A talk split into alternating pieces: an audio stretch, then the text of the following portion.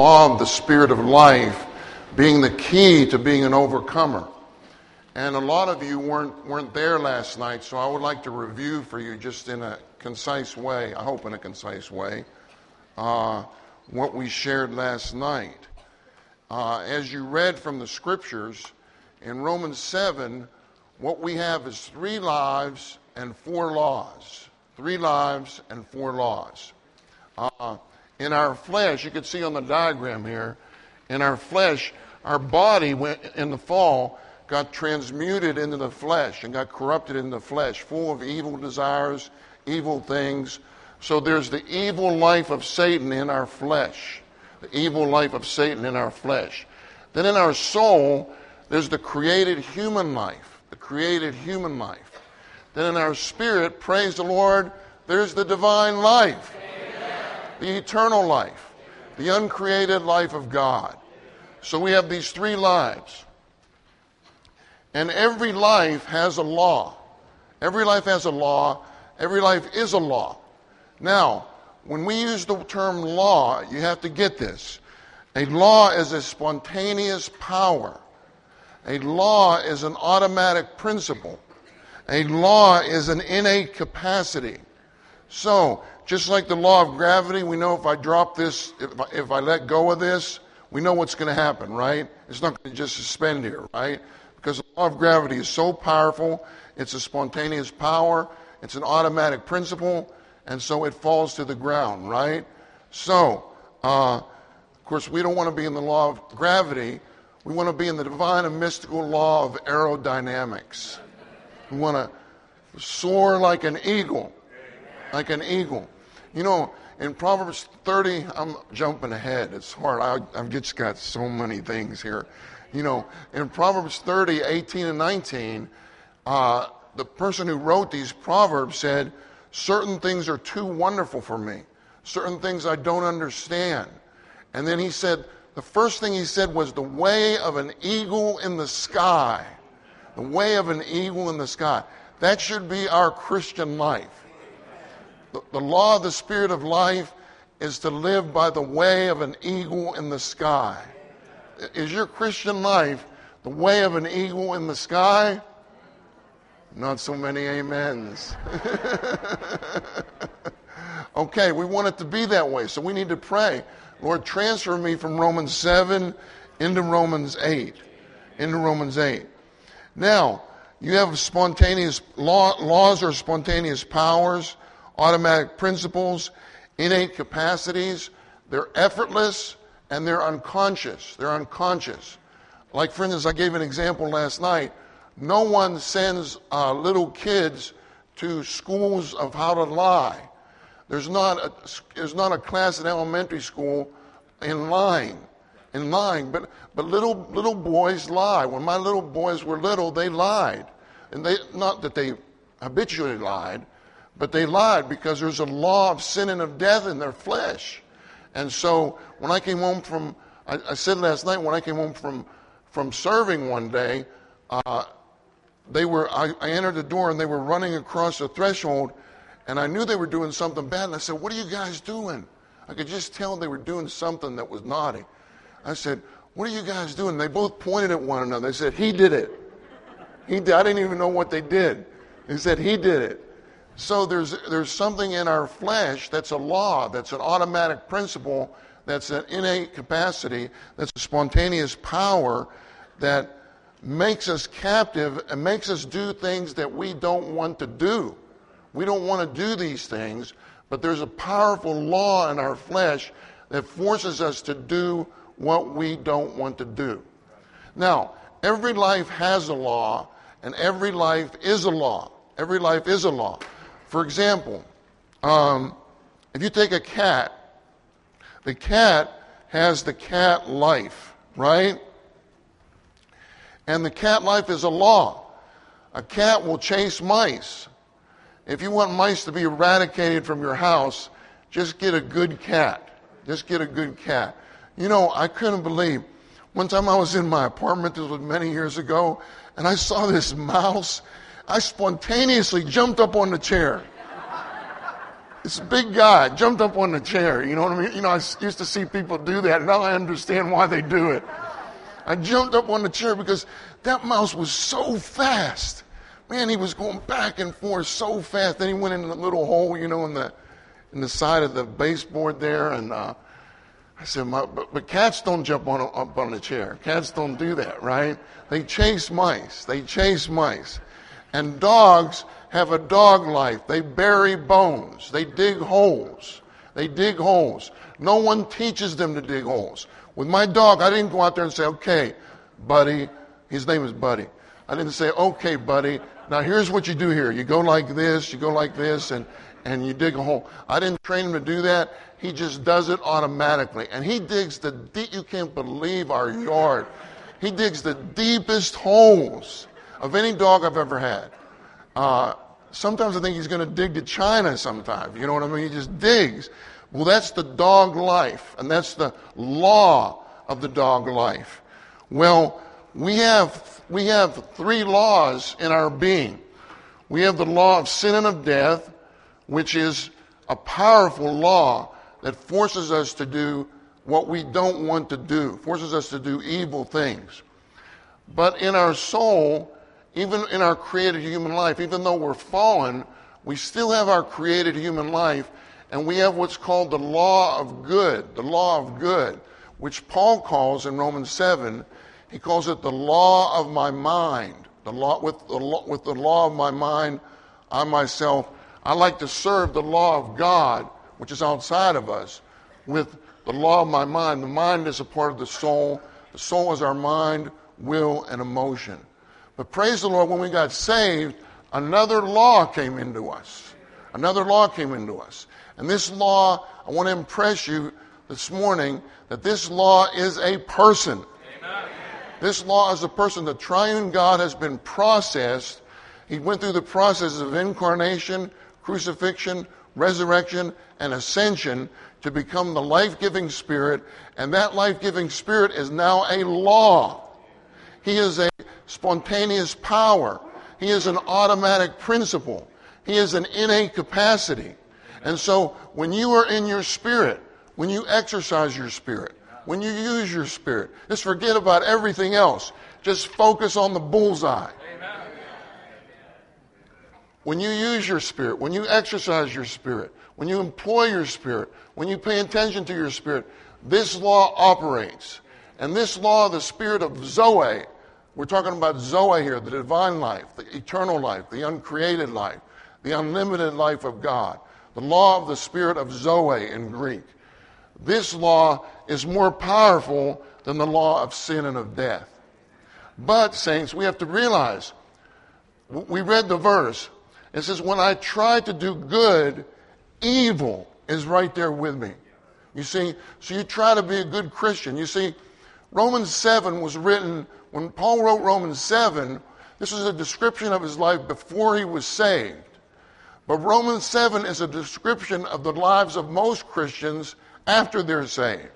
After they're saved. So we try to be a good Christian. We try to be a good brother. We try to please God. We try to live the church life. And so we try, we try, we try to do good. When we try to do good, evil is right there with us, dragging us down. And so the church life, if we live this way, if we disregard our spirit and just try to do good, then evil is right there with us. When you try to do good, you flicked on the wrong switch. You see? When I try to do good, evil is right there with me. So, he says, I find then the law that when I try to do the good, the evil is there with me. So, don't flick on the wrong switch. Don't try to do good. Forget about trying to be a good man or good sister. Uh, okay. Uh, so you have, a, you have these laws here. And, saints, this law of sin and of death is much more powerful than the law of good in our soul. Much more powerful than the law of good in our soul. And our soul, again, is composed of our mind, will, and emotion. Our human will cannot overcome the law of sin and of death. You have to remember that. You know, uh, Maybe you had a strong will before you got saved. Maybe after you got saved, you still exercised your will to, you know, before I got saved, I was, I was trained to use my will. You know what I mean? To just push through everything. You know what I mean? Just use your will and will yourself, will yourself to victory. You know what I mean? Uh, use your will. But, but eventually in the Christian life, in the church life, the human will is powerless against the law of sin and of death. The human will is like fighting against the law of gravity. And I shared last night, uh, the best ex- one of the best examples I could think of is I had this teacher who, when I, when I was in junior high, I was, a, I was a bad boy sometimes. And he would send me to the back of the room and he would put books on my hands. And like this. You can't get away with that today. Uh, anyway, he would put books on my hands and he'd say, Okay, I don't want you to hold these books for as long as you can for the rest of the class. Can you imagine? And so my hands would go down and he'd say, Get them up, Marks. Get those hands up. And oh, oh my, my arms would be hurting so bad. But the weight on those hands was not that much. It was not that much. But I could not overcome the law of gravity. You see, this law of sin and of death is like the law of gravity this law of good is like my hands trying to overcome the law of gravity. But praise the Lord, there's another law in my spirit, and that's the law of aerodynamics. That's the way of an eagle in the sky. Proverbs 30, 18, and 19. The way of an eagle in the sky. You get in this law, and it overcomes this law. And you, you just soar you just soar. Like Isaiah 40, verse 31 says, Those who wait on the Lord will renew their strength. They will mount up with wings like eagles. They will run and will not be weary.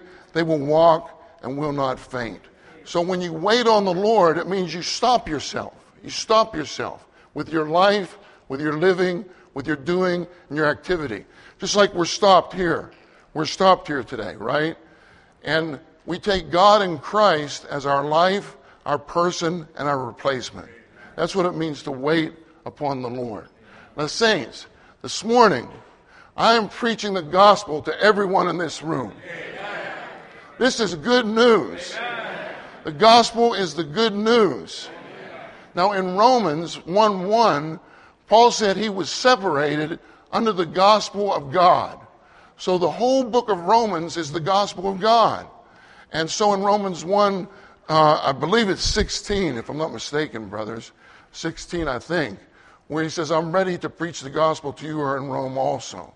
Maybe I'm, maybe I'm wrong. But in Romans 1, he says, I'm ready to preach the gospel to you who are in Rome also. The Romans were already believers, but he wanted, he wanted to preach the gospel to them. Is it, was it what? What is it? Romans 1.15. I'm ready to preach the gospel to you who are at Rome also. So Romans 8 is a big part of this gospel. It's a big part of the good news. The good news. We need this gospel of Romans 8. Most Christians are trapped in Romans 7. In Romans 7. You see, we have 1 Thessalonians 5.23 here, by the way, which says we have a spirit and a soul and a body. So, but we don't want to be trapped in Romans 7 anymore. We don't want to live the church life by pushing the airplane. You know, I didn't, I got, on, I, I got a ticket for Alaska Airlines and I didn't push that plane, right? That would be ludicrous, right? You push the plane. We can be like that. We can say, oh no, I have to serve with the junior highers this morning. You know, you serve with the junior highers, you need to be an overcomer. They're not sitting there going, Amen, Brother Ed drawing out the word from me. You know what I mean? We're here to draw out the word from you. They're not doing that. They're not doing that. So you have to be on Eagle Airlines when you're with the junior highers. This is where you have to be. Then everything is pleasant. Everything is wonderful. Everything is effortless. Everything is unconscious, is unconscious and effortless. A law is unconscious and effortless. You have the law of digestion. Right now, I'm digesting my oatmeal and assimilating it, and it's unconscious. It's effortless. I, am not saying, okay, you need to digest your. If, if, if I'm conscious of it, something's wrong with my stomach. right? If I'm struggling, something's wrong. But, but the fact that there's a law of digestion shows that it's effortless, it's unconscious. There's a law of electricity, right? Which means that I don't have to call the power plant to uh, get these lights to shine because electricity has been installed into this building. Amen. Saints, the divine and mystical electricity has been installed into your spirit. Hallelujah. And that divine and mystical electricity is a law, is a person. I want you to be impressed that this law is a person.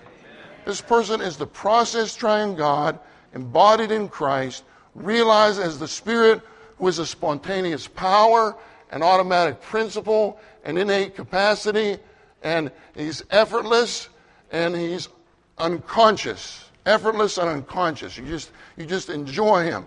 Saints, we need to give ourselves just to enjoy the Lord. One time, uh, Brother Lee was in a meeting and he asked the brothers on the front row, he said, Brother, why did you come to this meeting? And you know, whenever Brother Lee asked a question, it was always a lose lose situation. you know, you could never get the right answer, you know, uh, very rarely, very rarely. Uh, Oh, I have some stories I could tell you. Anyway, I won't go into that. But anyway, he asked the brothers on the front row, and they all tried to answer, and they were all wrong, of course.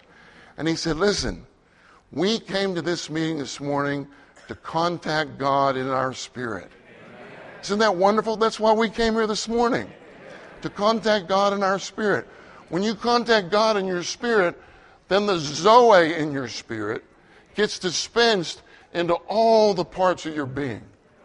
And so we read, we read Romans 8 2 for the law of the Spirit of life has freed me. Amen. Oh, hallelujah, we are freed. Amen. The law of the Spirit of life has freed me in Christ Jesus from the law of sin and of death. Then in Romans 8 4, he says, he says, if you walk according to the Spirit, walk according to the Spirit, that means you live, move, and have your being according to the Spirit. Then the righteous requirement of the law, that's another law, a law outside of us, which you could take this whole Bible in the wrong way. You could take it as a law. You see, Genesis through Deuteronomy is the Old Testament law. But you can even take the New Testament as your law if you don't read it properly. You see, Paul, uh, the Lord said in John 5, 39 and 40, He said, You search the scriptures because you think that in them you have life. But it is these that testify concerning me. But you are not willing to come to me that you might have life. So when we come to the scriptures, we have to come to him in our spirit. And we have to exercise our spirit. Okay, now, I have here the law of God. That's outside of us. And the law of God is a portrait of God, is a portrait of God. Not many people realize this. You know, if you make a law, it'll be your portrait. If you're a bank robber and you make a law, you might say on, on, on every other Saturday, you can rob banks.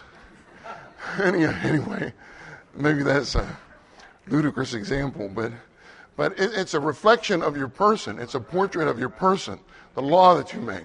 So the law is a portrait of God, a portrait of God. Now, uh, this portrait is, uh, is, uh, is God in his attributes. God in his attributes. God is love, God is light, God is holiness, and God is righteousness. Now, when we look at this portrait, apart from our spirit, we look at this portrait with our soul and our body. We realize, I'm not like this at all, right? God's desire is that we would express Him in His image, that we, that we would be the living portrait of God, right? Isn't that God's will?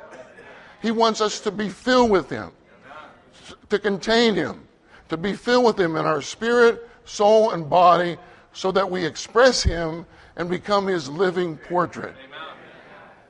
But when we look at the when we look at the law, the picture of the law, we find, my goodness, God is like this, and I'm not like that. I'm not like that. I won't get the brother up I got up last night. But anyway, uh, uh, I'm, not, I'm just not like that. I'm not like that portrait. Uh, God is love, but I hate. God is light, but I'm in darkness.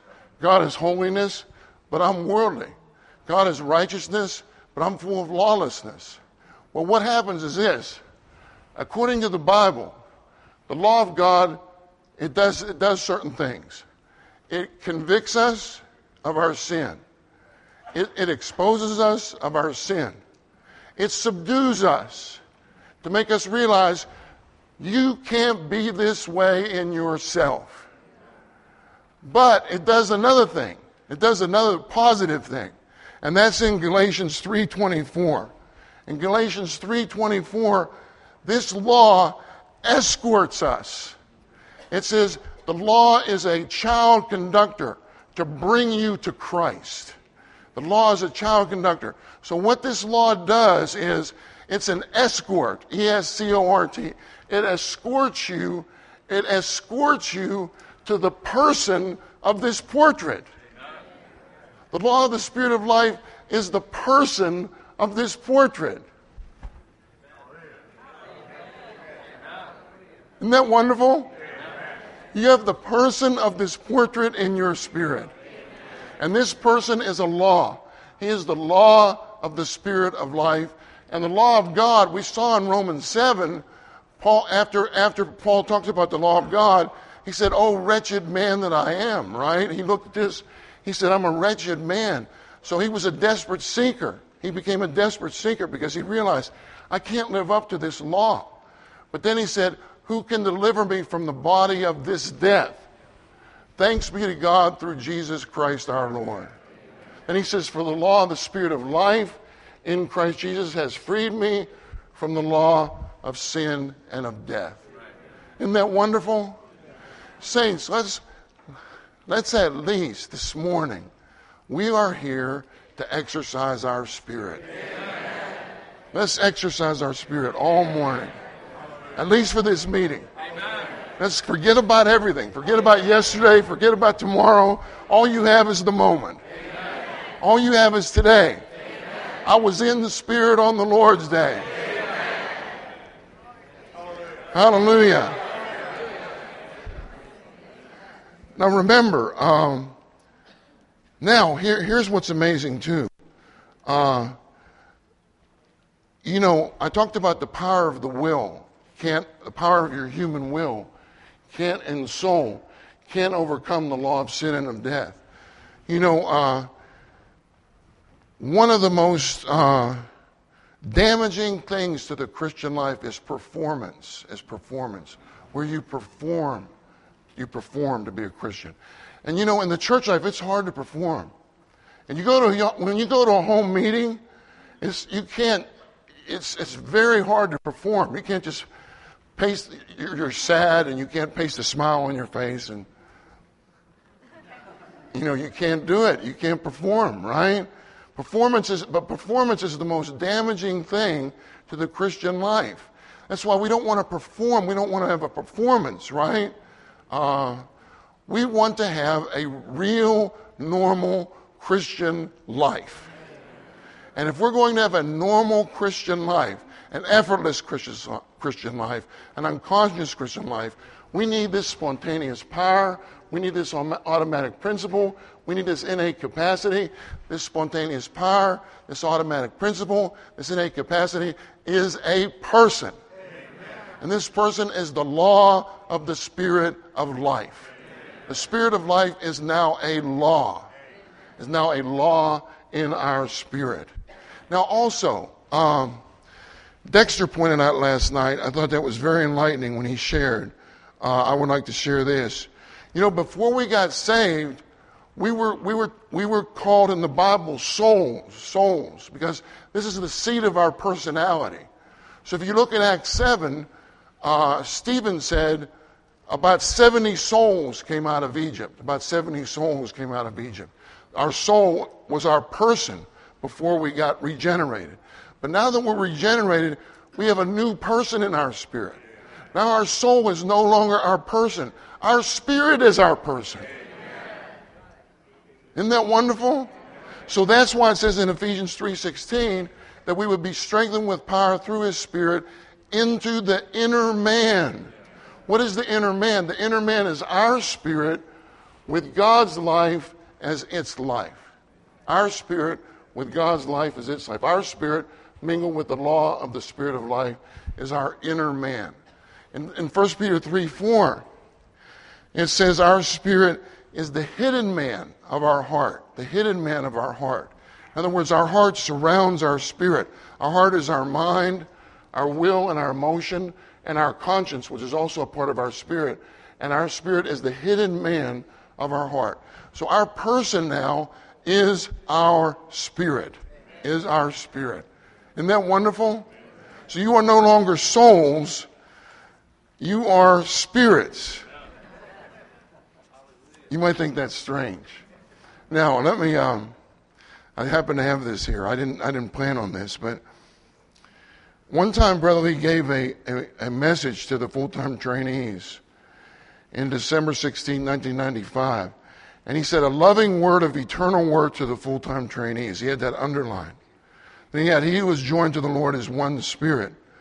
Then he said the key of the spiritual fellowship of the regenerated tripartite believers with the consummated triune God. And he has 18 points here on the divine spirit mingled with our human spirit to be one spirit, to be one spirit.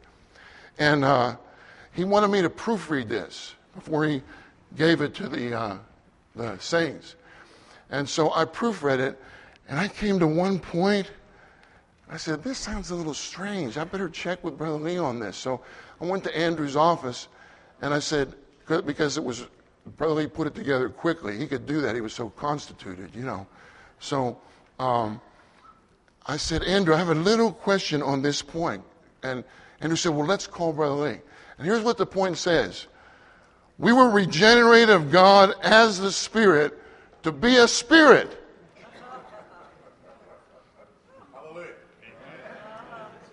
We were regenerated of God as the Spirit to be a spirit. So we are no longer a soul. 70 souls came out of Egypt. We are spirits. Our spirit is our person. Our spirit is our inner man. Our spirit is our hidden man. Our spirit is now our person. So Andrew called Brother Lee and he said, Brother Lee, Ed has a question on number two. We were generated of God as a spirit to be a spirit. Brother Lee said, That's right, Andrew. That's correct. And you tell Ed I want him to read that, all these points to the saints. so I had to read it even though I wasn't that clear about it. But I thought about it later, and it's so clear that we're no longer souls, we are spirits. And since we're spirits, we should exercise our spirits.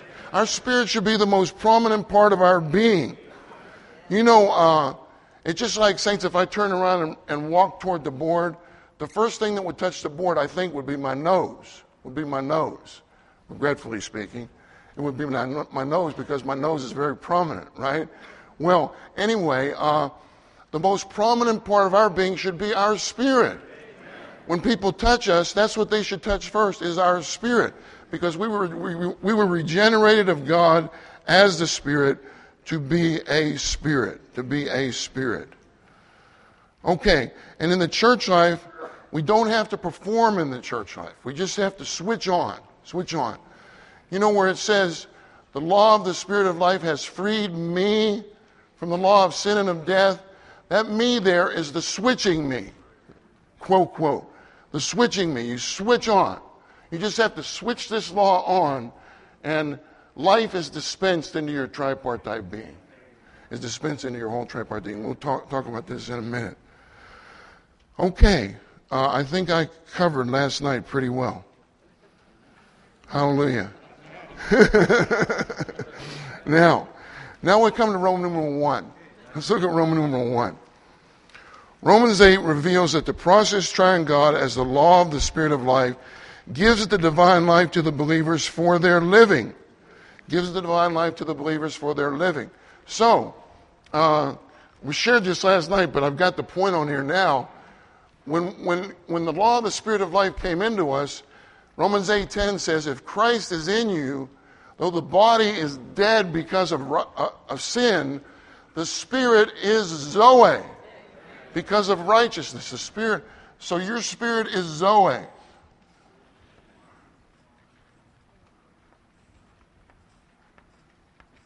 Now, there's three Greek words for life for those who are new among us.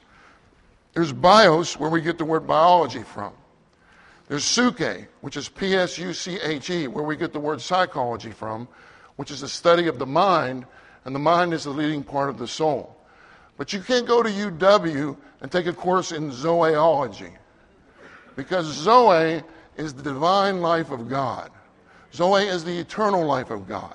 Zoe is the unlimited life of God. When I start mentioning the life of God, I get beside myself. I start using all kinds of adjectives spectacular, wonderful, awesome, wonderful life of God in our spirit. Saints, I have good news for you this morning. You might be tired. You know, I see some people yawning. It's okay. But listen, your spirit is Zoe. Let's say my spirit is Zoe together. My spirit is Zoe. That's the fact. At least one third of your being is Zoe. Now, Romans 8 6 says, the mindset on the Spirit is Zoe. So when you set your mind on the Spirit, your mind, which is the leading part of your soul, becomes Zoe, and that, that and your will and emotion uh, follow that. So your soul, the mind becomes Zoe. Can you imagine that? your mind can actually become, your mind just doesn't contain Zoe. The mind set on the Spirit is Zoe. So your mind is the eternal life of God. Your mind is the unlimited life of God. Your mind is the uncreated life of God. Your mind is Christ. We have the mind of Christ. Christ is life. Life is a person. He said, I am the Zoe. I am the way, the truth, and the Zoe, the life. So He's the life. He's the law of the Spirit of life. When we set our mind on the Spirit, our mind is life. That means to set your mind on the Spirit means you pay attention to your spirit. You use your spirit. You exercise your spirit. You see, in 1 Timothy 4 7, it says, exercise yourself unto godliness, which exercise there is where we get the Greek word for gymnastics, gymnastics from. Uh, so we gymnastics ourselves unto godliness, unto godliness. Uh, anyway, uh, you know, we exercise, we exercise our bios too much, right? Maybe not too much, maybe not enough. I'm sorry, I'm sorry. But people are always taking care of their bios, right? And they take care of their psuche. But who takes care of their spirit? Who takes care of their spirit? Not many people. Not many people. But we need to take care of our spirit. We need to pay attention to our spirit. We need to use our spirit. We need to set our mind on the spirit. And saints, one of the there, there's so many ways we can set our mind on the spirit. We'll talk about them in, in a little bit. Okay, now in Romans 8 11, it says, If the spirit of the one who raised Jesus from the dead dwells in you, he who raised Christ Jesus from the dead will also give bios. Does it say that? Will also give psuche. Will also give what? Zoe. Zoe to your mortal body through his spirit who indwells you. Of course, this happens at our rapture. When we're raptured, our physical body gets swallowed up by life, according to uh, 2 Corinthians 5 4. Our physical body gets swallowed up by life. But we can have a foretaste of that even today. I think we all have foretastes of this in the meeting. We come to the meeting, we're tired, we might feel out of it, but after the meeting, we're, we're energized. We're energized because we got a foretaste of Zoe being dispensed into our mortal body and swallowing up the death in our mortal body. Okay, now we come to A. A says, now before I come to A, sorry, I just want to mention one thing. We have Romans 8, 28 and 29 on here. It says, All things work together for good to those who love God, to those who are called according to his purpose. Now, this, this verse is vastly misinterpreted. All things work together for good it means, uh, it means to most people, well, if something bad happens to me, something else good is going to happen to me, and, and this is going to work out for my good. In other words, I get a flat tire, and the Lord will give me a BMW. You know, that's an extreme example. Or, or something bad happens to me here, all things will work together for good. But that, that isn't what this means here. It says, all things work together for good to those who love God. And then in the next verse, it says, it talks about being conformed to the image of his son. That is the good there. The good there is that we're transformed and conformed to the image of God's son. That is the good. The good is your transformation. The good is your confirmation. You're being shaped into the image of the firstborn Son of God. That is good. That is good. You used to be one way. Ray, I don't know, maybe about 50 years ago, you were different from what you are today, right? You've been transformed a little bit, right? I believe so. I believe a lot, brother. A lot. Uh, but anyway, transformation is a huge miracle. It's a huge miracle. And all things work together for our transformation and our confirmation. You know, I told this story before. This brother who came among us was a hippie, and he had hair everywhere. This was back in the back back in the day, as they say. You know what I mean? And he had his clothes were like a neon sign, and uh, no one told him. You need, no one told him to behave himself. No one told him now, now, brother, you need to be a good brother. You need to get a haircut. You need to change your clothes. If they would, er, they, they would have done that, he would have been right here, right? He would have been right here. They didn't do that. They said, Brother, you need to enjoy the Lord. Let's enjoy the Lord together. Let's switch on the law of the Spirit of life. So they did that, and spontaneously, a metabolic change began to play, take place within him. That metabolic change in life is the divine life being infused into our soul to metabolically change our natural life into the divine life, into the divine life, where the mindset on the spirit is life, is life. So uh, he began to be transformed. Pretty soon, he looked like Jeff here on the front row. Jeff, right? He looked like Jeff, and and you wouldn't have known. You wouldn't have known, and it wasn't anything outward. You know, you can go to the Marines, and they can cut off your hair. They can. Uh, they can make you dress a certain way, but after you get out, the hair comes back. I can testify, my son, from my son. the hair, the hair comes back, the, the clothes you wore come back, you know, everything comes back because you didn't have a metabolic change. You just had an outward change. You had an outward change. But we're talking about a metabolic change in life, in your soul, where you read the Word of God prayerfully, and that Word transforms you and makes you a different kind of person. Well, this brother, he went to the DMV, the you know the Department of Motor Vehicles. He had to get his license changed, and uh, he gave his own license to the lady, and she looked at it and she looked at him and she said, "My goodness, this isn't you." You know, because the the one on the license had all this hair, you know, and the one the one here looked kind of like me, you know, not exactly like me, but you know you know, uh, and uh, you know what he said to her? I love this. He said, she kept looking at the license and looking at him, looking at the license, and looking at him. He said, Jesus did it. Jesus did it. I love that brother. He's in the recovery today. I tell you, brothers and sisters, Jesus is doing something in our spirit. You know those signs that say men at work? We should put a sign in our inner being that says God at work the law of the Spirit of life at work. Now, um, A says, well, you know, this thing about the, the Spirit as the law of the Spirit of life, the Spirit also operates in our environment too, in our environment to transform us. He operates within us, He operates in our environment. So, uh, Watchman Nee has two articles that he shares on Jeremiah 48 11. Jeremiah 48 11.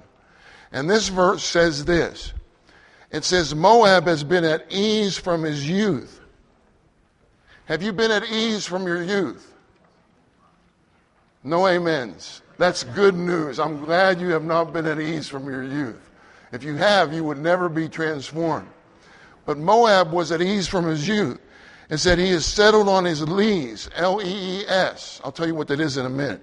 He is settled on his lees.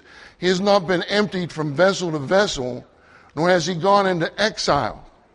Therefore, his taste remains in him, and his scent is not changed. Now, what the Lord wants to do, he wants to transform you to change your taste and to change your scent.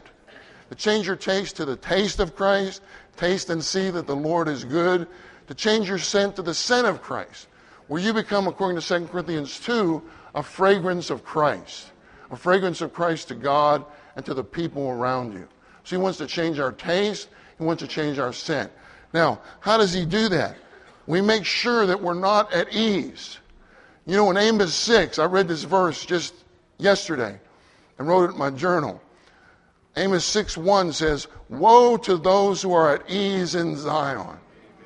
Woe to those who are at ease in Zion. We don't want to be at ease in the church life. We want to be exercising our spirit, right? Switching on the law of the spirit of life. Then it's effortless, spontaneous, but it needs our cooperation. It needs our consent. He needs our consent. So, uh, the way they purified wine in those days was they had a vessel, and they would put the liquid with the sediment of the wine would be in a vessel. The sediment is the lees, L E E S. So the lees, the L E E S, would settle at the bottom. That's the sediment of the wine. That, that signifies our natural life, our old man, our old life. You see, that's uh, so your taste remains in you. Your sin has not changed. So what, he said, Moab has not been emptied from vessel to vessel. So if you're going to purify that wine so its taste changes and its scent changes, you need to pour it into another vessel. You need to do it very carefully, very slowly, so that as many lees as possible remains in this vessel. And you do it carefully and slowly. Now, this is what the Lord is doing with us in our environment while we're enjoying Him, while we're calling on His name, while we're pray reading His Word, while we're coming to the meetings, while we're switching on the law of the Spirit of life. He's emptying us from vessel to vessel. He's emptying us from one person to another person, from one circumstance to another circumstance, from one environment to another environment, from one situation to another situation, from one suffering to another suffering, from one oven to another oven, right? There's a big oven in the recovery, and there's room in that oven for all of us. Okay, but that's not enough. Because when you do this vessel, it still has lees in it. So you need to empty it to another vessel. Then you need to empty it to another vessel. This is what the Lord is doing in our environment. He's emptying us out from one circumstance to another circumstance, from one person to another person, from one situation to another situation, from one environment to another environment, while He's working within to transform us to the image and conform us to the image of the firstborn Son of God. Isn't that wonderful? So He's tearing down everything natural in our being, and He's rebuilding and restructuring us with Himself as the law of the Spirit of life in Christ Jesus. Okay, let's read A all together. God's desire and goal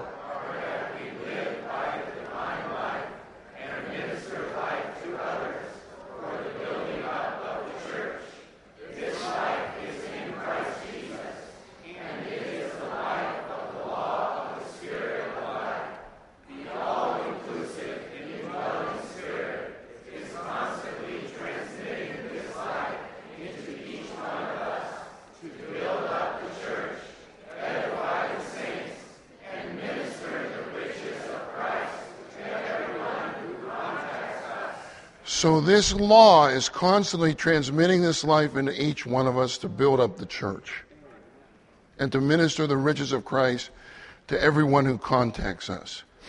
Now, 1 John 5.16 is a very wonderful verse, and, and our sister, uh, one of our sisters shared this verse in the meetings in, uh, in Bellevue. 1 John 5 16 says, If anyone sees his brother sinning a sin not unto death, he shall ask, and he will give him life. And the word he will give him life is lowercase he, which means you see, when you see something, when you see, oh, Tony looks down to me. You shouldn't say, you shouldn't go up to Tony right away and say, Tony, you need to turn to your spirit. If you say turn to your spirit, he'll just go, he'll, he'll go way down, right? You need to, you need to ask. You need to say, oh Lord, Tony. You need to be an asker and you need to pray for him. Need to say, oh Lord, brother Tony, mega. May you have your mega life. And you pray for him. And you pray for him. Then you go to Tony and spontaneously, unconsciously, effortlessly, you give life to him. You become a channel, you become a channel of Zoe to him. He is the Zoe giving spirit, the life giving spirit. And you become so one with him that you actually give Zoe to people. Isn't that wonderful? You can actually give Zoe to people. It's wonderful, wonderful. Okay, uh, let's read B all together.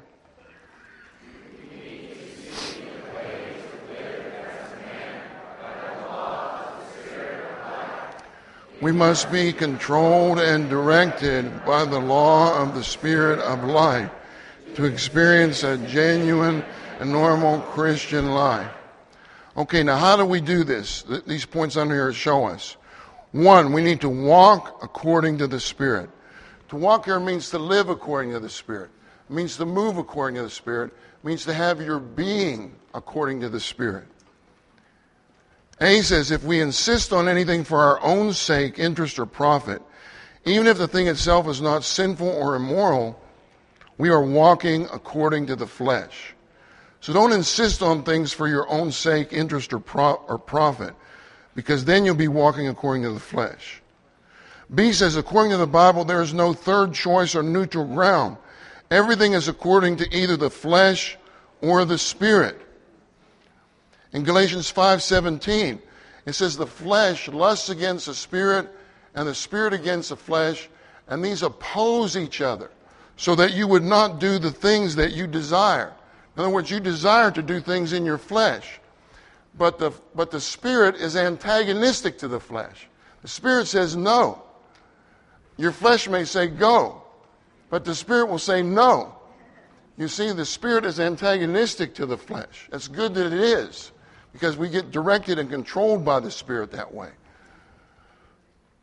Okay, now look at C. This is very practical. When we deduct the flesh, what remains is the spirit. Isn't that wonderful? Just deduct the flesh.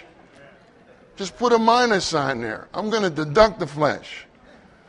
What remains is the spirit. Since we know what the flesh is, we can walk according to the spirit simply by not walking according to the flesh.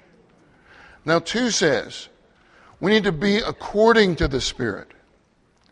A says, a living according to the spirit and not according to the flesh is the realization of an inward law, the law of the Spirit of life. B says, being according to the flesh is like remaining on the ground according to the law of gravity, which may be likened to the law of sin and of death. Being according to the Spirit is like being on an airplane according to the law of aerodynamics, which may be likened to the law of the Spirit of life. What a discovery Paul made. Is this a great discovery or what? This is the greatest discovery or even recoveries in God's economy that he discovered that the tr- process Triune God has been processed to become the law of the spirit of life in our spirit. I want to ask Paul in the next stage, how did you see that, Paul? How did you see that? But he saw it. He saw it. And it all matches our experience, right? It all matches our experience. Now, B says, the law of the Spirit of life is in our mingled spirit, and it has the power to overcome the law of sin and of death in our flesh. He says, if we choose to be according to the Spirit, the law of the Spirit of life will spontaneously, spontaneously, spontaneously free us from the law of sin and of death. The law of the Spirit of life does not need our help, but it needs our consent. It needs our amen. So we have a hymn in our hymnal that says, Amen, the law of life. Amen, the law of life. We need to say amen to the law of the Spirit of life in our spirit. Amen means let it be so, Lord. Let it be so.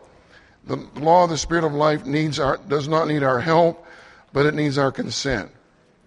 F says, in every place and every time, we need to build up a spiritual habit of exercising our spirit to switch on the law of the Spirit of life.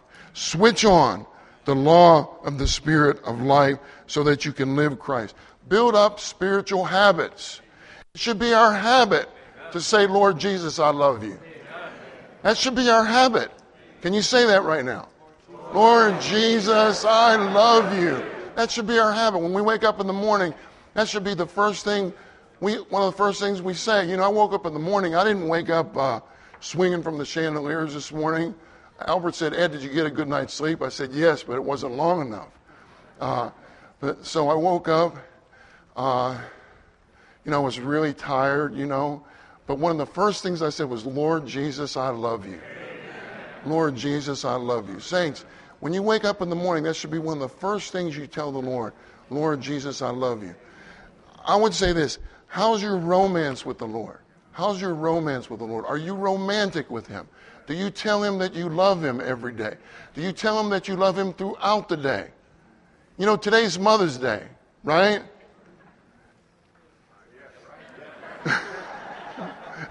no, on Mother's Day, you know, uh, you know, I'm here with my wife, so there's not, not much I can do except take her out with the saints for dinner. You know what I mean? Uh, but when I get back, I've got, a, I've got something in mind. I've got something in mind. Uh, but anyway, uh, uh you know, uh,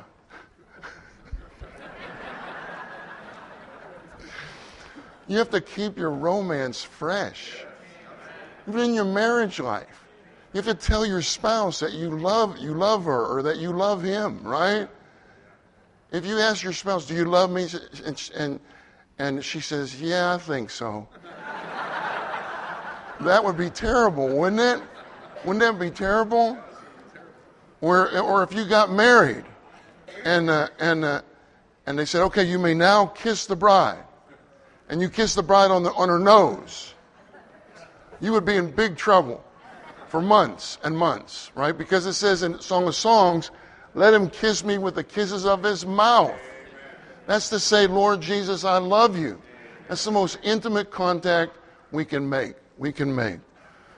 Uh, again, you know, with my wife, when we'd have special occasions, I would get her practical things like bread makers and, you know, things like that. And my mother would say, Ed, don't get Ruth those. That, that doesn't, that's not going to touch her heart. Anyway, my mother told me what would touch your heart. I, I can't say it now because it won't be a surprise. But anyway, but anyway, you have to get something that touches the person's heart, that touches the person's heart, that makes them say, Eddie, I love you. Now, you don't call me Eddie. She's the only one that can call me Eddie. Okay, now let's look at G. The law of the Spirit of life, the Spirit of God, the Spirit of Christ, and the resurrecting Spirit have been installed. Installed. Let's say installed together. Installed. Into every believer. In order to receive his life supply, we need only to exercise our spirit by calling on the Lord. How about we say, Oh Lord Jesus together? Oh Lord Jesus. You see, we exercise our spirit by calling on the Lord. And I was with this, uh, I was taking care of this brand new one, and a lot of opposers were opposing us, and they were opposing him coming into the church life. He's an elder in, in one locality now. He said, yeah, this opposer came up to me and said to me, Why do you say oh so much? Why do you say oh, Lord Jesus? Now think about that. That's kind of a stupid question. You know what I mean? Why do you say oh, Lord Jesus? So I said, well, we didn't have uh, iPads then or anything like that. I, I, said, let's look at the Strong's Concordance, you know, which is very thick. a thick book, like about this thick. And so I looked up the word O, O. There's hundreds of O's in the Bible. Hundreds of O's. Oh God. Oh Lord. You see, there's a big difference if I say, if I say to Tony, you know, the Lord is a living person. So when I call Lord, if I call, if I say, oh, Abraham Lincoln, nothing's going to happen. But if I say, oh, Lord Jesus, oh, I get the sweetness of this person's presence. You see? You see, if I say, oh, if I say, Tony, you see, Tony's there. He said yes. But if I say, oh, Tony, you see, that means that means I really want him. You see what I mean? I really desire him. Oh, Tony. Oh, Lord Jesus. So we need to learn to say, oh, oh is scriptural. We need to, oh Lord, our way into the kingdom of the heavens. So we call on the Lord, we worship the Lord, we thank the Lord. Saints, thank the Lord. Thank the Lord for a new day. We, is it, shouldn't we be thankful today? Let's say thank you, Lord Jesus. You, Lord Jesus. We can th- you can thank the Lord for something, right? You might say, oh, I feel miserable. But you can thank the Lord for something. You can thank Him that you're alive, right? That you're still breathing. You can thank Him that you're in this meeting, right? You can thank Him for another day to love Him, another day to enjoy Him. You know, it's amazing how unbelievers can be so unthankful. Like when I was an unbeliever, I was such an unthankful person. People would say, Oh, it's a great day. It's a beautiful day. Just like today. It's a beautiful day. I would say it could be better. It could be better. You know, I just was so pessimistic. You know what I mean? But, but once I got saved, I began to thank the Lord and be thankful for all things, you know. Now, not only do we thank Him, we praise Him. This is part of our spiritual habit, praising the Lord. To say praise the Lord should be our habit. Let's say praise the Lord right now. Praise, praise the Lord. Okay, how about the sisters? Praise the Lord. How about the brothers? Praise the Lord. I like to hear that difference between the sisters and the brothers. One is praise the Lord, praise the Lord.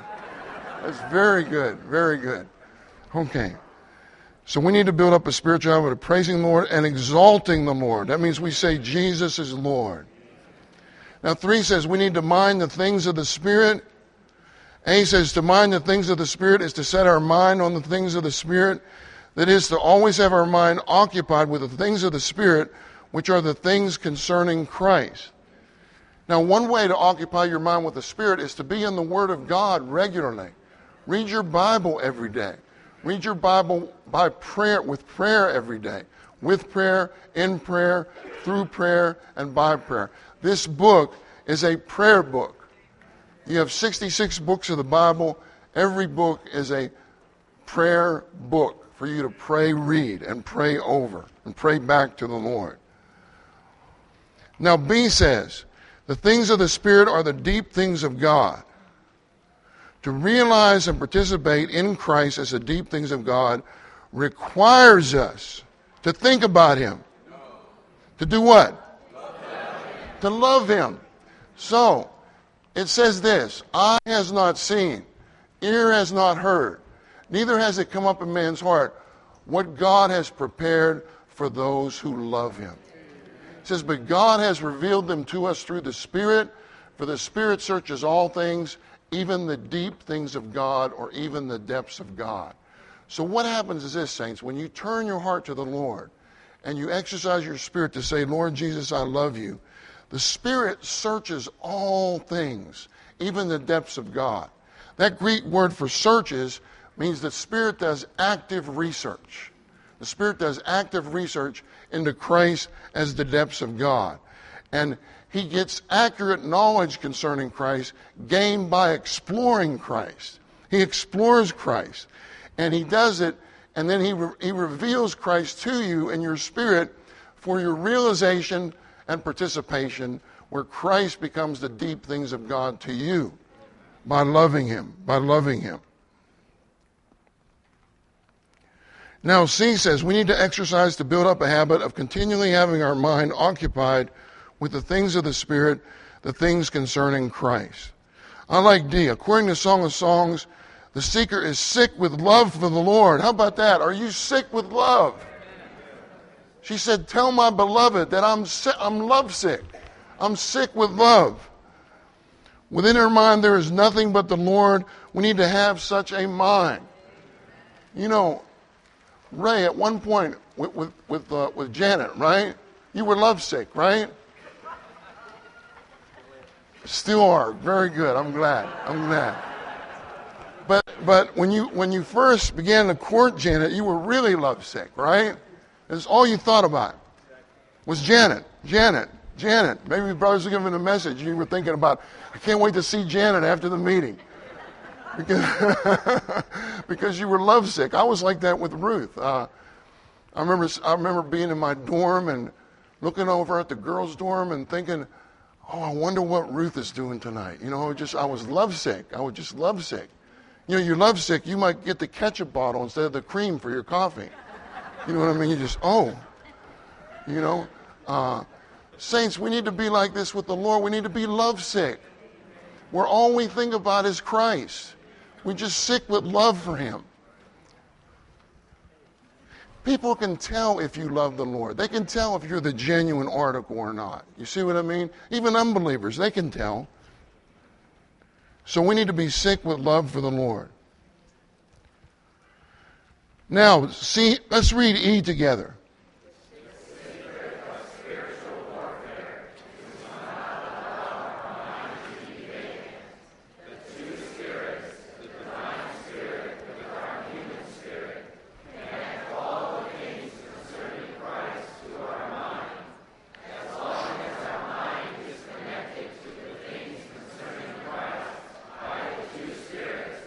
We are victorious. Isn't that wonderful? That's wonderful. Now let's read. Let's read uh, F together.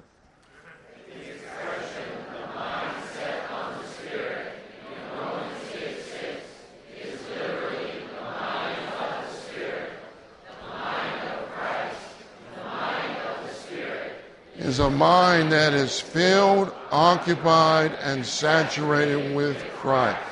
So our mind was created to be filled with Christ, to be saturated with Christ, and to be occupied with Christ. Okay, four says we need to put to death the practices of our body. Don't put to death your body. That's asceticism. Don't practice asceticism, which is to put to death your body. Put to death the practices of your body. It's like uh, A says the practices of the body are our old habits. We all have old habits, right? Am I right? We have old habits. And these practices include not only sinful things, but also everything practiced by our body apart from the Spirit. So, whatever you practice in your body apart from the Spirit is a practice of the body that needs to be put to death. You know, I used this illustration before. Uh, when I was a little boy, my dad had his chair in the living room. It was his chair. And so I would sit in the chair. I was a little boy. I would sit in the chair. But then I would hear the door open. My dad's home. I heard the door open, the door close. I would just jump out of that chair. Just jump out of that chair as fast as I could because that was his chair. And that chair could have wound up in the Smithsonian Institute. I mean, it, it was his chair. Don't, don't. Now I find myself doing the same thing. I've got my chair at home. And my boy, one of my boys was sitting in the chair one day, and I said, Get out of there. That's dad's chair. What is that? That's a practice of the body. You know what I mean? Now that doesn't mean I shouldn't sit in that chair at all. You know what I mean? But the point is, is I have to sit in that chair by the Spirit. Wherever I sit, it has to be by the Spirit, not apart from the Spirit. Okay, uh, let's read B together.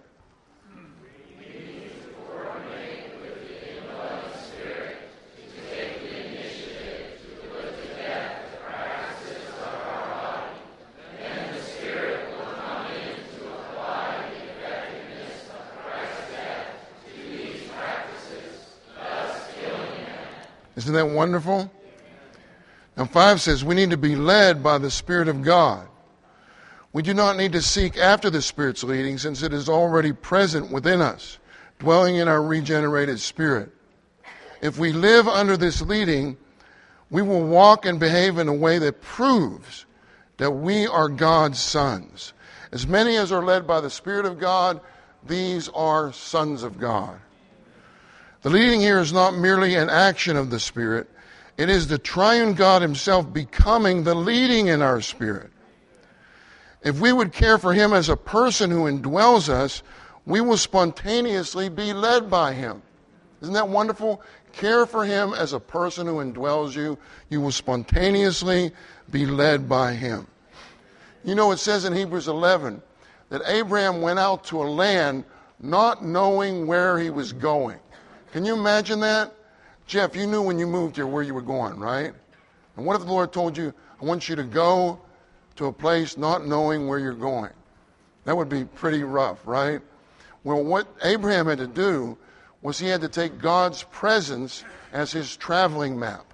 God's presence, which is the law of the Spirit of life in our spirit, is our traveling map. God's presence, which is the law of the Spirit of life in our spirit, is our real GPS. God's presence satellite right here, GPS, right? We follow that GPS. We don't follow.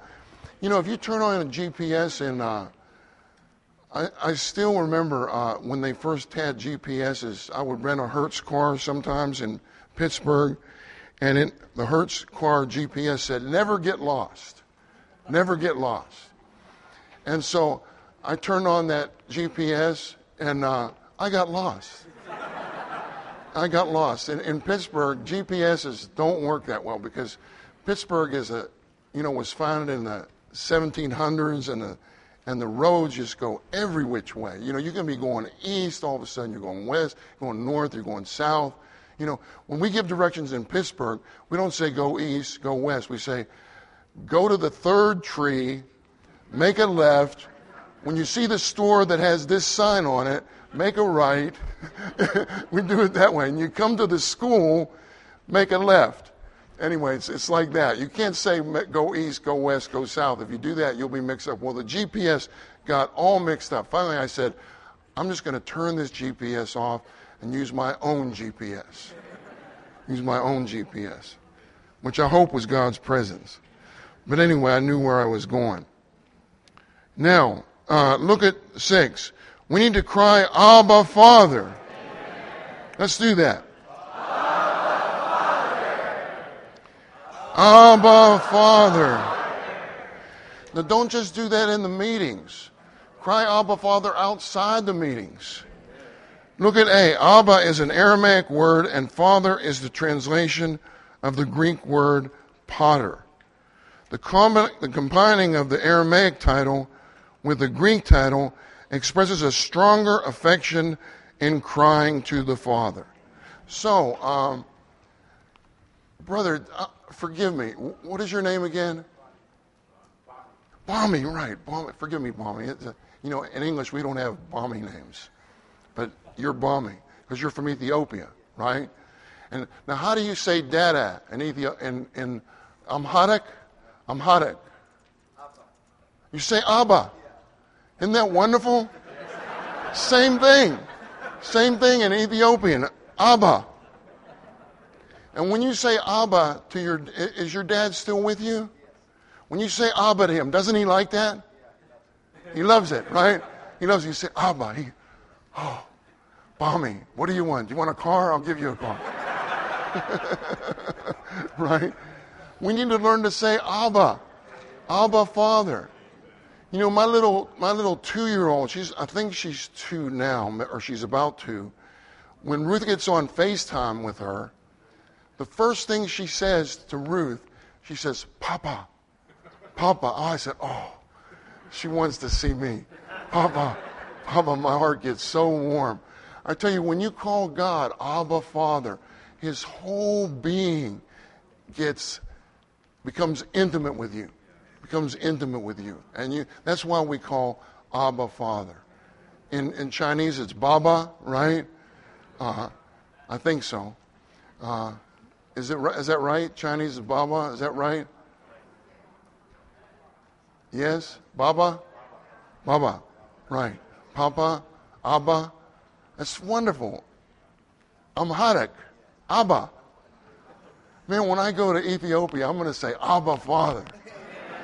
A lot, a lot. Okay. So, this implies a stronger affection in crying to the Father. Such an affectionate cry implies an intimate relationship in life between a genuine son and a begetting father. Now we come to Roman numeral 2. This says Romans 8 may be considered the focus of the entire Bible and the center of the universe. Thus, if we experience Romans 8, we are in the center of the universe. Saints, do you want to be in the center of the universe? Do you want to live in the center of the universe? That's where we want to live. We want to be in the focus of the entire Bible. We want to be in the center of the universe. Now, why do we say this is the focus of the entire Bible and the center of the universe? Because of this, saints. You have Romans 8 on the law of the Spirit of life in Christ Jesus. He, this person, this process person, has been installed in our spirit. Then Romans 9 through 11 are parentheses, are parenthetical section. And Romans 9 through 11 talks about God's selection. So Romans 12 is a direct continuation of Romans 8. And Romans 12 is on the body life, or you could say it's on the reality of the body of Christ. So when you live the God man life that's, that's exhibited in Romans 8, you live this God man life, you live out this other person by the law of the Spirit of life, that catapults you, that jettisons you into the body life in Romans 12. And that body life, that manifestation of that corporate living of the perfected God man in Romans 12, that manifestation of the body life is realized in the local churches in Romans 16. Also in Romans 16, you have what we call the blending life of the entire body of Christ. Paul greeted the churches, he greeted individuals, and he blent the whole body together in doing that. So you have the blending life of the entire body of Christ in Romans 16, realized in the local churches. This consummates in the New Jerusalem in Revelation 19, 7 through 9, as the bride of Christ, and consummately as the wife of Christ in Revelation 21 and 22. That is the center of the universe. So without Romans 8, you can't have the body life. Without the body life, you can't have the blending life of the entire body of Christ. Without the blending life of the entire body of Christ in the local churches, you can't have the New Jerusalem. So that's why we say Romans 8 is the focus of the entire Bible and the center of the universe. A says, let's read A all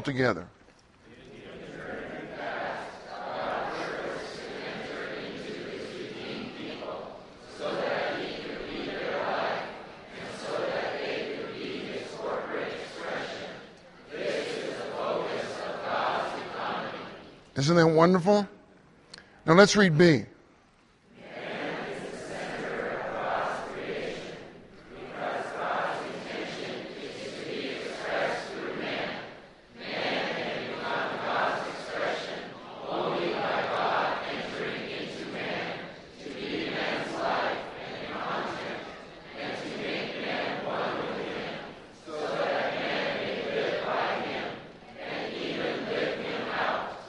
In this way, God is expressed from within man. Then C says, Zechariah 12.1 says, Thus declares Jehovah, who stretches forth the heavens and lays the foundation of the earth and forms the spirit of man within him. Forms the spirit of man within him. That means the spirit of man is ranked with the heavens and with the earth. The spirit of man. Now, um, Okay, let's read. Uh, let's read one together under C.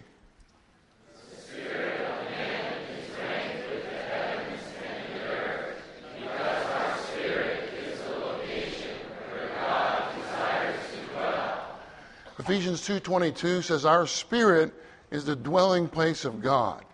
If you want to find God, you have to come here. This is the address of the triune God, the address of the triune God. I can know that you live in Bellevue, Jeff, but if I just search around Bellevue and I, it's going to be hard for me to find you, I need your address. Well, we have the address of the law of the Spirit of life. And that address is our human spirit. Our human spirit. Okay, so let's read two. Did we read two? Okay, let's read two. Heavens are for the earth, the earth is for man, and man was created by God with a spirit so that he may contact God, receive God, worship God, live God, fulfill God's purpose for God, and be one with God. Isn't that wonderful definition of the Spirit? That's a wonderful definition. Okay. Saints, let me just say something. I'm, I'm very burdened for you all. You know, let me just say something. I'm going to quote from the Genesis Life Study. The Lord wants you to be happy. Do you believe that? That's why He put you in a garden called Eden. Eden means pleasure. That means God wants to be your pleasure. God wants to be your satisfaction. God wants to be your entertainment. God wants to be your amusement. That's why we come to the meetings, right? We shouldn't. You know, one time Brother Lee came to a group of brothers. This brother testified this in Germany. He said he came in and he saw the brothers. He said, Your long faces scare me. You know, your long faces, no, no smiles on the face, long faces. Your long faces scare me. Uh, and he just went, Oh, Lord. But, saints, we, we should be happy believers. Happy believers. I'm not saying that we fake it. No. We live by the law of the spirit of life in our spirit. And we exercise our spirit. We use our spirit. And when we do this, we become full of joy. Full of joy. So that brings us to D. D says the central focus in the universe is that the process triune God has come into us and now dwells in us. This is the greatest miracle. Nothing else in the universe could be more important than this. The process triune God has come into us and now dwells in us.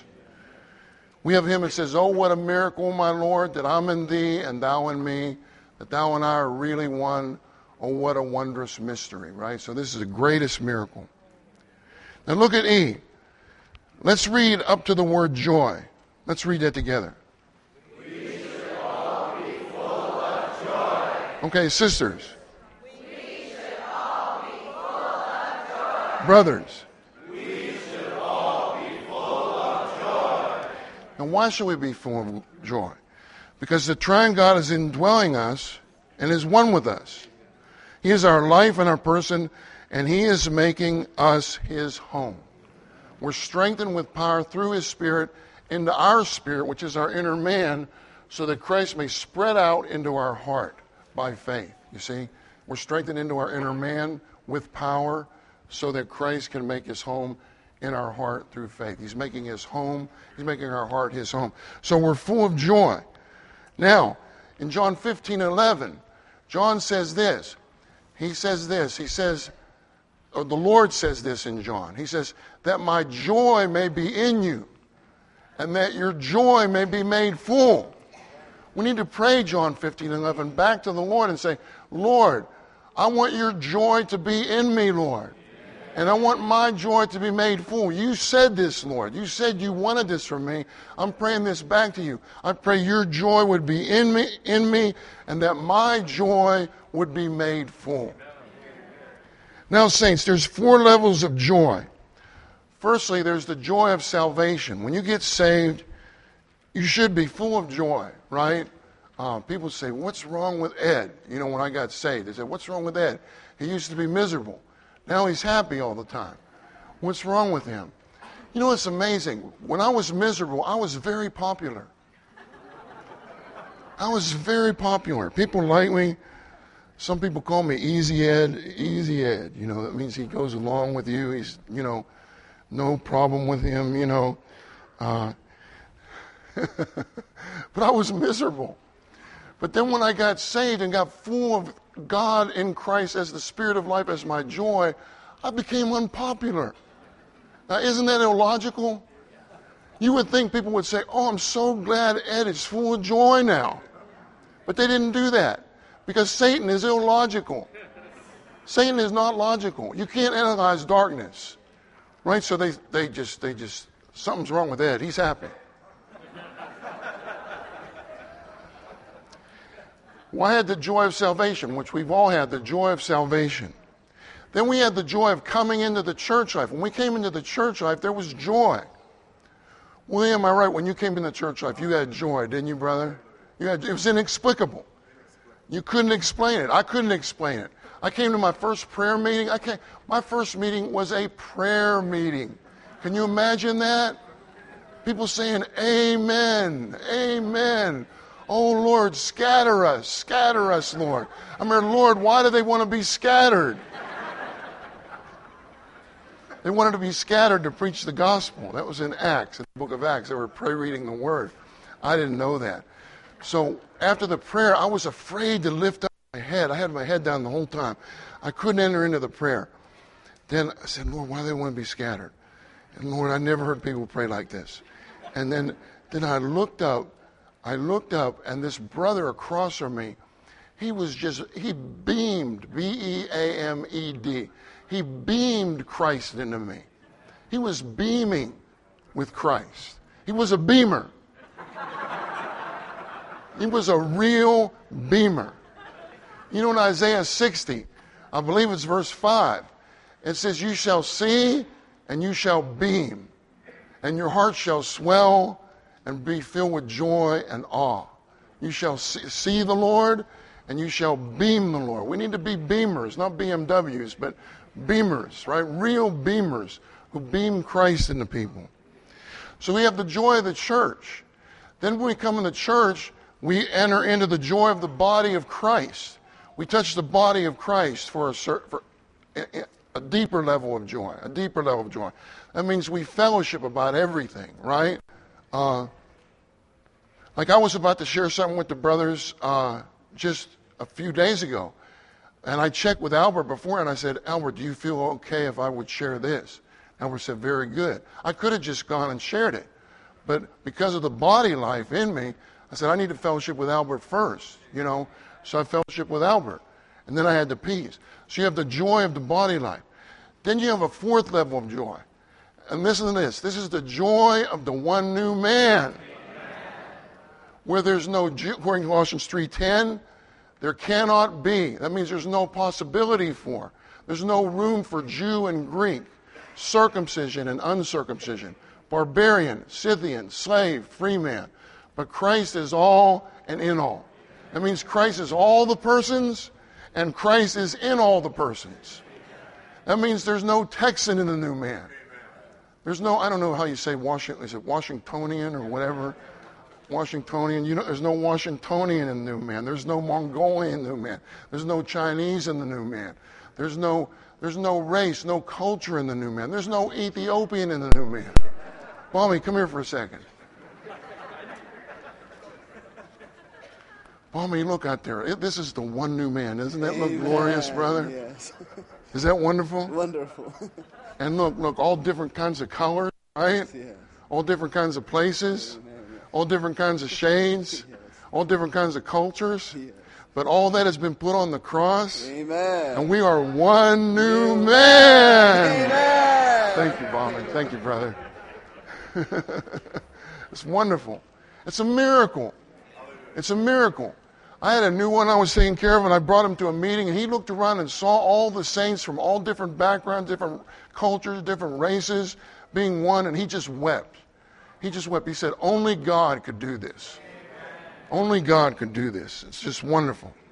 So we have the joy of the one new man. Now, F says, the indwelling spirit in Romans 8 is the triune God. One says, in the expression, the Spirit of God, the Spirit and God are in apposition, indicating that the Spirit and God are one. Similarly, the Spirit of Christ, the Spirit of the one who raised Jesus from the dead, and the Spirit of life in Romans 8 indicate that the Spirit is Christ, the resurrecting one, and life. Therefore, since the Spirit indwells us, all three of the triune God are in us as life.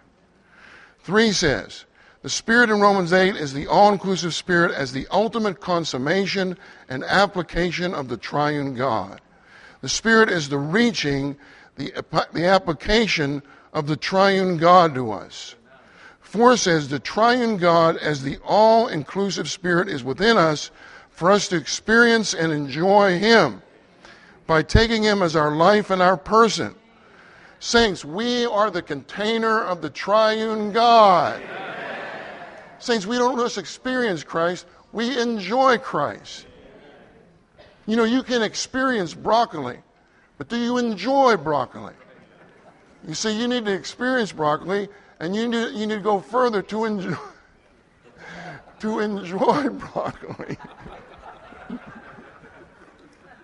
you know, one of my little boys, we tried to get him to eat his broccoli, and he just he just did not like the broccoli. We would try to put it in his mouth. And we say, "You have to eat your broccoli." So when we weren't looking, he would put it behind the microwave. Like One day we looked behind the microwave, and it was like penicillin was back there. like, oh my goodness.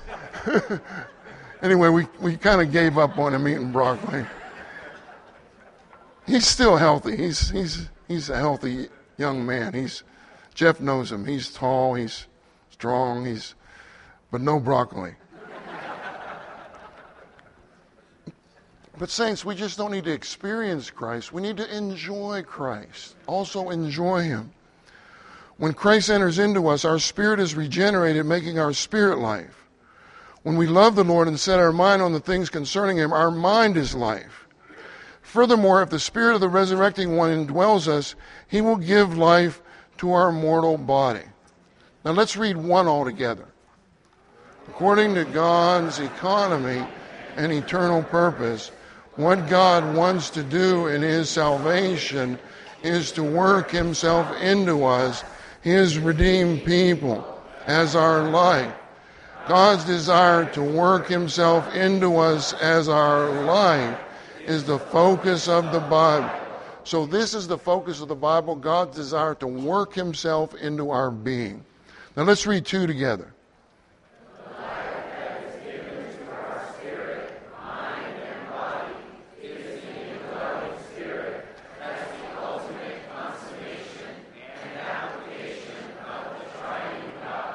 Let's read three.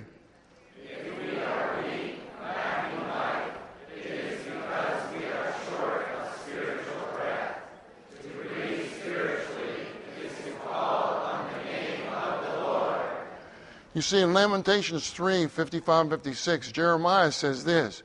He said, I called upon your name, O Jehovah, out of the lowest pit. Don't hide your ear at my breathing, at my cry. So, calling on the Lord is our spiritual breathing. Don't hold your breath in your Christian life. Don't say, Oh, I know about calling on the Lord. Call on the Lord. Call on the Lord frequently throughout the day. Say, Oh, Lord Jesus, I need you. Maybe you don't know what to pray. Just say, Oh, Lord Jesus. Lord Jesus, I need you right now. Lord Jesus, I don't know what to pray, but I need you, Lord. I need you. And you'll get it. You'll get it. When you call on the a person, you call on the name of that person, you get the person of that name. You get the person of that name. And don't analyze the pit. You're in a pit. You say, How did I get into this pit? What did I do to get in this pit? And what did I do? I must have done something. Oh, Lord, forgive me. Forgive me for being in this pit. What you need to do is call on the name of the Lord. Just call on his name. Now let's read four all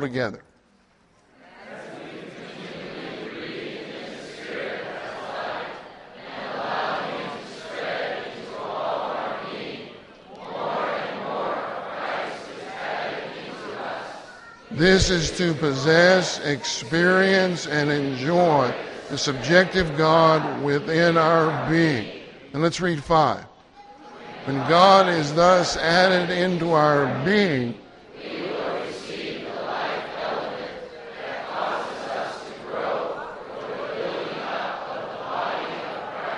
Let's read six.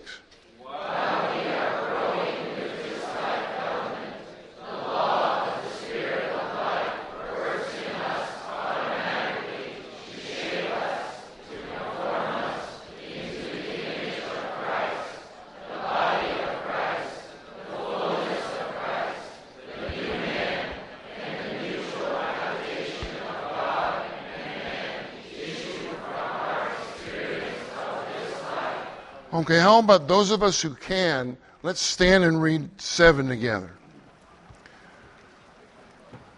Ultimately, this life will prepare the bride of Christ, which will cause the Lord to come back and usher us into the next age.